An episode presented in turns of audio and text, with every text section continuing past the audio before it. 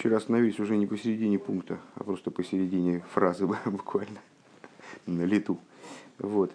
Э, вопрос, который нас занял, это вначале мы про, проговорили эту идею, э, описали процесс воздействия божественной души на животное через разумную душу. Вот размышление, которому э, божественная душа как будто бы обучает разумную, разумная потом влияет на животное, и размышления божественной души самой по себе. Потом у нас возник вопрос. Вот размышление божественной души, оно посвящено тому, насколько она связана со своим источником.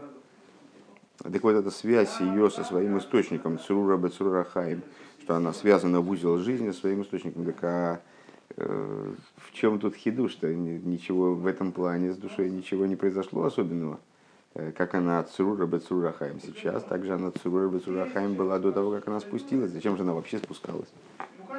Э, и дальше пошел разговор о преимуществе вот этого спускания в материальность мира – Э, и одевания в животную душу, в разумную животную душу и так далее, работы э, в мире э, по отношению к существованию божественной души до спускания.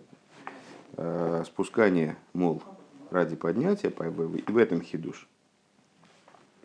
Душа спустилась сюда, потеряла как будто бы в ощущении этой самой связанности узел жизни. Но зато... И вот теперь ей надо размышлять об этом, надо как-то пытаться осмыслить эту, эту идею. А с другой стороны, она приобрела. В чем она приобрела? Она была стоящей, а, ну, забегая дальше, стала ходящей. Стала ходящей, способной к продвижению. Э, душа до спускания